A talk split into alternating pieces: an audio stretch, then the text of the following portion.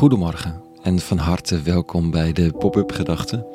Ik ben Rico en ik schrijf overwegingen, zo tussen ochtends 6 en 7, het stille uur van de dag, om zo de dag te beginnen.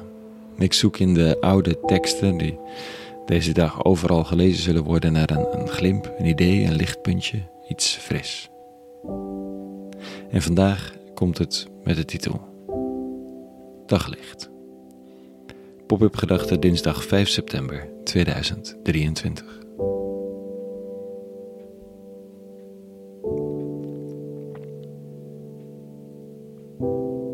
We tasten met elkaar best wel in het duister, zoals dat dan heet. Niemand weet hoe het komende jaren gaat verlopen, de komende jaren. Niemand weet wat voor klimaatsituaties er nog aankomen.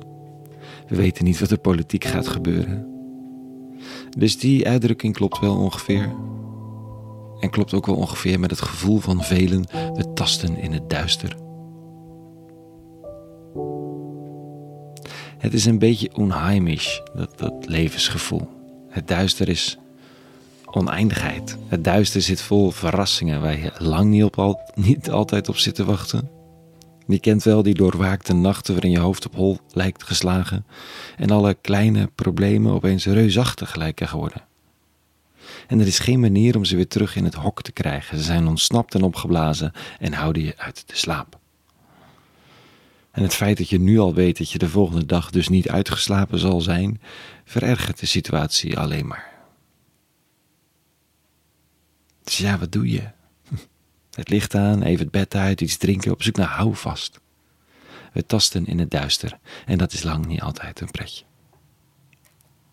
Vandaag staat in de lezing dit. Het is de fameuze Paulus, die de oude ideeën uit de Joodse traditie binnenstebuiten keert en universeel van toepassing maakt, ten dienste van de hele mensheid. Dat is het doel. En hij schrijft vandaag. Terwijl zij, de mensen, zeggen: er heerst vrede en veiligheid. Juist dan overvalt hen plotseling het verderf, zoals weeën een zwangere vrouw, en ze zullen niet ontsnappen. Maar u, broers, zussen, u leeft niet in duisternis, zodat de dag u als een dief zou verrassen. U allen bent kinderen van het licht, kinderen van de dag. Kinderen van de dag, hè? van het daglicht. Dat lijkt me op zich een aardig iets om bij te horen. De nacht waarin de angst je om het hart kan slaan en de nacht waarin mensen elkaar licht lallend beloven dat het heus allemaal goed komt met de wereld en dat deze nacht heus nog niet voorbij is. Kom, we nemen er nog een. Dat zijn fijne nachten, maar ze helpen maar even. Kinderen van de dag. Beseffen dat er van alles om ons heen ons kan ontvallen. Dat het leven kwetsbaar is.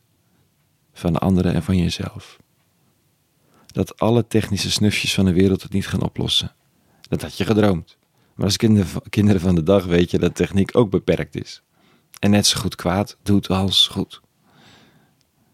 In het daglicht besef je beter waar je prioriteit ligt. Juist als de dingen niet vanzelf goed komen. Waar de liefde heen mag stromen en welke keuzes te maken. Onderzoek zegt dat mensen op hun sterfbed opeens beseffen dat het in het licht van het naderende sterven ze andere keuzes zouden hebben gemaakt. Dit besef van kinderen van de dag is een besef van sterfelijkheid, waardoor je vandaag al andere keuzes kunt maken. En je weet ook dat je ze niet perfect gaat maken, want je bent ook maar een mens. Dus je probeert dingen. In het licht die je lief hebben. In het licht zie je hoeveel liefde er voor jou is. Iets waar je in het donker zo vaak niet bewust van bent. Dat licht, dat is geen roze bril van alles komt goed. Het is het besef van de kwetsbaarheid van de dingen. Van de noodzaak tot liefde. Het geven ervan. En ontvangen. En dat dit dan dus ook duurzaam is. Wat er ook gebeurt. Tot zover. Even. Vandaag. Een hele goede, lichte dag gewenst. En in alles. Vrede.